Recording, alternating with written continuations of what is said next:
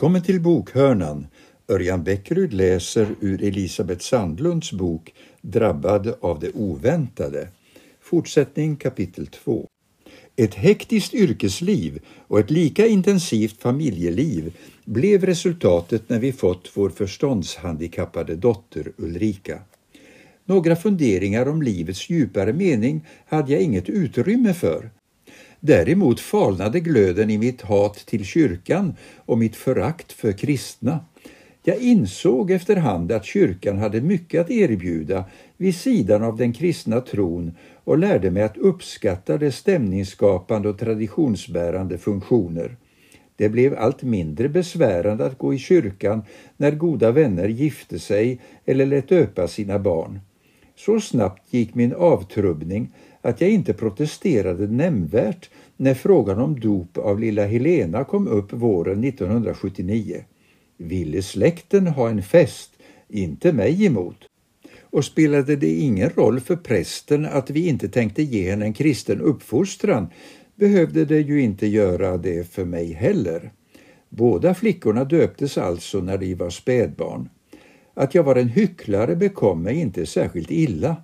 När Helena under några år sjöng i kyrkans barnkör satt resten av familjen troget i kyrkbänken under de gudstjänster som kören medverkade, alltså som åskådare och betraktare, aldrig som deltagare. Att hålla det som skedde i kyrkan på armlängds avstånd var inget problem för mig. Som journalist hade jag fått en god träning i att inte ryckas med, inte ge mig hän utan iaktta och analysera. Och tänkte jag någon gång på Gud, och det är det tveksamt om jag överhuvudtaget gjorde under alla dessa vuxenår, var det i termer av Gud finns inte och om han nu skulle finnas är det ingenting som jag behöver bry mig om. Men när Helena förklarade att hon tänkte gå och läsa tillsammans med sina klasskamrater rörde det upp starka känslor. Jag försökte på olika sätt avstyra projektet, framförallt genom att hänvisa till allt roligt hon hade att göra på fritiden som konfirmationsläsningens krav skulle sätta käppar i hjulet för. När hon inte gav sig vädjade jag till henne att se läsningen som en kurs vilken som helst utan något tvång att delta i själva konfirmationen. Fest och presenter skulle det bli ändå, lovade jag. Det hjälpte inte. Min dotter, som var lika tjurskallig som jag varit i samma ålder, genomförde konfirmationen utan att det satte några djupare spår varken hos henne eller hos någon annan i familjen. Med Ulrika var det en annan sak. Genom vår scoutkår, där båda mina döttrar och jag var engagerade, jag som ledare för att kunna ge Ulrika det stöd som var nödvändigt, hörde talas om ett integrerat konfirmationsläger med scoutstuk på Gålö. Vår eh, kårkaplan, som tidigare under många år varit präst på lägret, tyckte att det var ju självklart att Ulrika, som var både scout och utvecklingsstörd, skulle delta. Vi diskuterade inte saken så ingående, min man och jag, men kom överens om att det kunde vara en bra lösning på det vanliga sommarlovsproblemet i familjer med handikappade barn. Var ska ungen vara de veckor när fritids är stängt och semestrarna inte räcker till? Långt bak i huvudet hade jag embryot till en annan tanke som jag aldrig satte ord på ens för mig själv. Kanske kunde detta med Gud och med kristen tro vara något för min dotter. Kanske kunde det ge henne, liten och bräcklig på insidan och beroende av allt stöd hon kan få, något som jag, stor och stark och kapabel, inte hade behov av för egen del. Våren 1999, när Ulrika blivit antagen till lägret, var en jobbig period i mitt liv. För första gången kände jag att detta med att ha många bollar i luften på jobbet och på fritiden skulle kunna innebära något helt annat än den stimulans jag intalat mig att det gav mig. Jag började känna mig som en maskin vars uppgift var att leva upp till andra människors krav på mig. Krav som till råga på allt var oförenliga. Jobbade jag över på tidningen och det gjorde jag ständigt eftersom vi som så ofta både förr och senare var inne i en period där redaktionens bemanning inte alls svarade mot dess ambitioner kunde jag inte vara hemma hos familjen där Ulrikas handikapp ställde så speciella krav på närvaro och engagemang. Ägnade jag mig åt henne kunde jag inte tillbringa tid med mina föräldrar som började bli till åren och behöva bistånd med både det ena och det andra. Var jag hos dem för att skotta snö eller klippa gräsmattan hann jag inte med mina uppgifter som scoutkårens kassör, något som jag övertalats att bli med hänvisning till att jag som var ekonomijournalist var bra på pengar. Varken de som övertalade mig eller jag själv insåg riktigt i förväg att det gällde miljarder, procent och indexutveckling mer än att hålla ordning på kronor och ören. Det innebar att inte ens det som skulle vara mitt andningshål längre erbjöd mycket annat än vedermödor och påfrestningar. Två saker oroade mig särskilt. Dels att jag inte såg någon möjlighet att få stopp på ekorrhjulet, dels och faktiskt allra mest att jag inte hade någon att gå till, att jag var dömd att fortsätta i samma takt helt på egen hand så länge jag orkade. Och det var jag inte säker på att jag skulle göra så länge till. Utbrändhet hade blivit ett modeord och jag funderade på om det inte var just detta tillstånd jag närmade mig med förfärande hastighet. Så här i efterhand kan jag säga att jag inte är säker på att jag hade fel. Det blev sommarlov och Ulrika åkte iväg på sitt konfirmationsläger. Det var fantastiskt. Hittills de enda fyra veckorna i hennes liv där begreppet integrering har fått kött och blod. Det var inte tolv vanliga ungdomar och tolv utvecklingsstörda utan 24 pojkar och flickor som alla fick vara just de individer de var tillsammans med ett fantastiskt ledargäng. När vi kom på besök på söndagarna såg vi hur bra vår dotter mådde och hur hon växte vecka för vecka. Här ser man hur bra det är med idébunden verksamhet, förklarade jag snusförnuftigt för bekanta som också hade sitt barn med på lägret. Den fjärde helgen var det dags för konfirmationen. Något förhör var det naturligtvis inte tal om. På lördagen uppförde ungdomarna ett kyrkospel som de själva skrivit.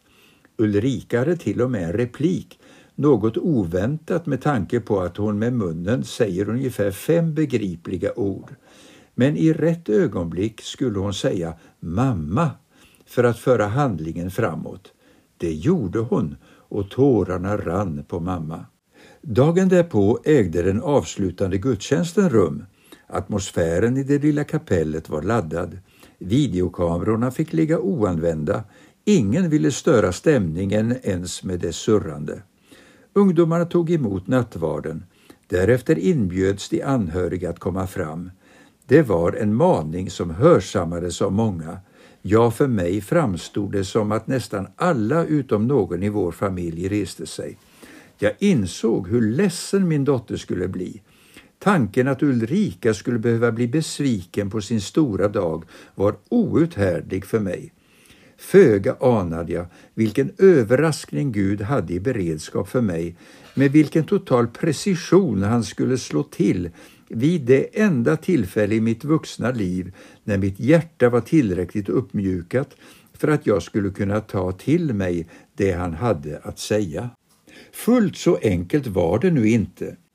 När jag återkom efter att ha tagit emot brödet och vinet var jag omskakad och rädd. Min första och enda tanke var att slå bort det som inträffat, att inte reflektera mer på saken. Men trots att den visshet jag erfarit var långt starkare än den intensivaste känsla, brödet och vinet var inte bara bröd och vin, det var Kristi kropp och blod, utgivet och utgjutet för min skull. Att avvisa det jag varit med om gick rätt hyfsat några timmar, när smutskläder och teckningar skulle samlas ihop, ledare och kamrater kramas, hemfärden anträdas, släktmiddagar avrättas, konfirmationspresenterna öppnas och tvättmaskinen startas.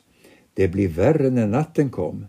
Min man hade gett sig iväg på en tjänsteresa utomlands. Flickorna gick och la sig i sina rum på övervåningen. Katten och jag blev ensamma i sovrummet och scenen från kapellet spelades upp för min inre syn gång på gång. Min första försvarslinje var att förneka att något särskilt hade inträffat. Gud existerar inte, alltså kunde han inte ha talat till mig. Min upplevelse måste bottna i ett anfall av plötslig sentimentalitet. Kanske var det en något för tidig 50-årskris, möjligen rent av starten på klimakteriet. Huvudsaken var att inte fundera mer på vad som hade hänt eller inte hänt, utan lägga det till handlingarna. Den attityden gick inte att upprätthålla särskilt länge. Min andra försvarslinje trädde i funktion när jag funderat på vad det skulle innebära om det faktiskt skett något där i kapellet, om det faktiskt var Gud som jag hade mött. Hur skulle jag med min hektiska tillvaro ha tid att ta fasta på detta, börja gå i kyrkan, läsa Bibeln, ändra mitt liv? Vad skulle min familj säga, mina släktingar, mina vänner, mina arbetskamrater, mina läsare? Kanske kunde jag bära med mig episoden från kapellet i mitt minne till dess en lägligare tidpunkt infann sig efter pensioneringen eller så. Nu fanns i varje fall varken tid eller möjlighet att ta fasta på den. Inte heller denna försvarslinje höll stånd. Det blev en första sömnlös natt som följdes av ytterligare ett antal. Jag minns att jag under några timmar var oerhört avundsjuk på alla kristna. Under gudstjänsten i kapellet hade jag anat en gemenskap mellan människor som jag inte fick vara delaktig i. Det var helt enkelt inte rättvist. Jag började leta i bokhyllorna efter en bibel och hittade min mans från hans konfirmation på 1960-talet med verben i pluralform. Min egen har jag fortfarande inte återfunnit. Jag började läsa ganska slumpvist och utan att ta till mig särskilt mycket. Lugnare blev jag inte av denna läsning, snarare mer ångestfylld av det jag uppfattade som oöverstigliga krav på mig från Guds sida. Ändå längtade jag. Jag insåg att jag förr eller senare måste närma mig Gud på samma sätt som jag faktiskt gjort under barndomen genom att be. Och på ett barns vis menade jag att detta måste ske med knäppta händer. Att knäppa händerna till bön hade jag inte gjort sedan min egen konfirmationstid. När anledning funnits vid de sporadiska gudstjänstbesöken under mitt vuxenliv hade jag alltid medvetet avstått just från denna gest, en markering för mig själv att jag inte deltog i de kristnas riter. Så nu låg jag där i min säng och träningsknäppte händerna som en förberedelse för vad som komma skulle. Den fjärde natten, när jag började bli så utmattad att jag fruktade för min hälsa, gav jag upp. Jag knäppte händerna på riktigt och förklarade för Gud, okej, okay, jag har haft fel. Du har haft rätt hela tiden. Du finns. Förlåt. I min enfald inbillade jag mig att saken nu var avklarad. Min oro skulle ge vika, jag skulle fyllas av frid eftersom jag gjort upp med Gud. Jag var helt oförberedd på vad som hände. Hade jag varit olycklig och orolig under de dagar som gått sedan Ulrikas konfirmation var detta bara en mild västanfläkt mot det som drabbade mig nu. De närmaste veckorna blev en mental berg och dalbana där jag ena sekunden var överlycklig, viss om att jag var älskad av Gud, bara för att i nästa ögonblick ramla ner i ett svart hål fyllt av självförakt och ångest. Den som är övertygad om att Gud inte finns kan leva ett ganska lyckligt liv ganska länge. Så hade det varit för mig. Men är man lika övertygad om Guds existens men samtidigt förvissad om att han inte kan förlåta en, då är man illa ute.